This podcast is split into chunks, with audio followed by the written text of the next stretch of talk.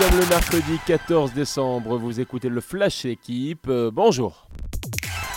Le jour de gloire est arrivé pour la bande à Didier Deschamps. La France affronte ce soir le Maroc en demi-finale de Coupe du Monde. Les Bleus devront lutter face à une ferveur populaire qui entoure les Lions de l'Atlas. Le Maroc, très solide, a encaissé qu'un but depuis le début de la compétition. Mbappé attendu ainsi pour affronter son coéquipier au PSG Hakimi. Ce sera plus difficile pour le défenseur, informe Bixante Lizarazu dans les colonnes de l'équipe. L'ancien champion du monde ajoute que peu importe d'où vient la lumière, pourvu qu'on trouve le chemin.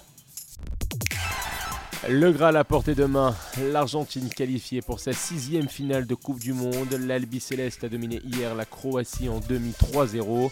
Homme du match, Lionel Messi, buteur et passeur décisif une nouvelle fois.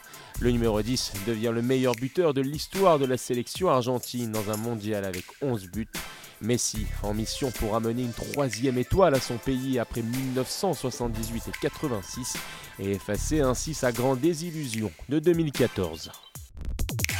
Frédéric Vasseur, héritier peut-être de Jean Todt, l'homme derrière les succès de Michael Schumacher, l'écurie italienne, a décidé de miser sur un Français pour reconquérir la Formule 1. L'ancien patron d'Alfa Romeo aura pour but en 2023 de faire retrouver son lustre d'antan à Ferrari, qui n'a plus vu un de ses pilotes triompher depuis 15 ans.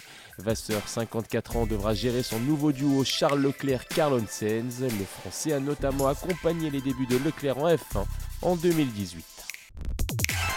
Enfin, mot de cyclisme, Pierre Roland a décidé de dire stop après 16 ans de course acharnée. Double vainqueur d'étape du Tour de France, l'un des chouchous de la Grande Boucle, 36 ans, finit avec 12 victoires en carrière, dont une mémorable sommet de l'Alpe d'Huez en 2011. Merci d'avoir écouté le Flash l'équipe, bonne journée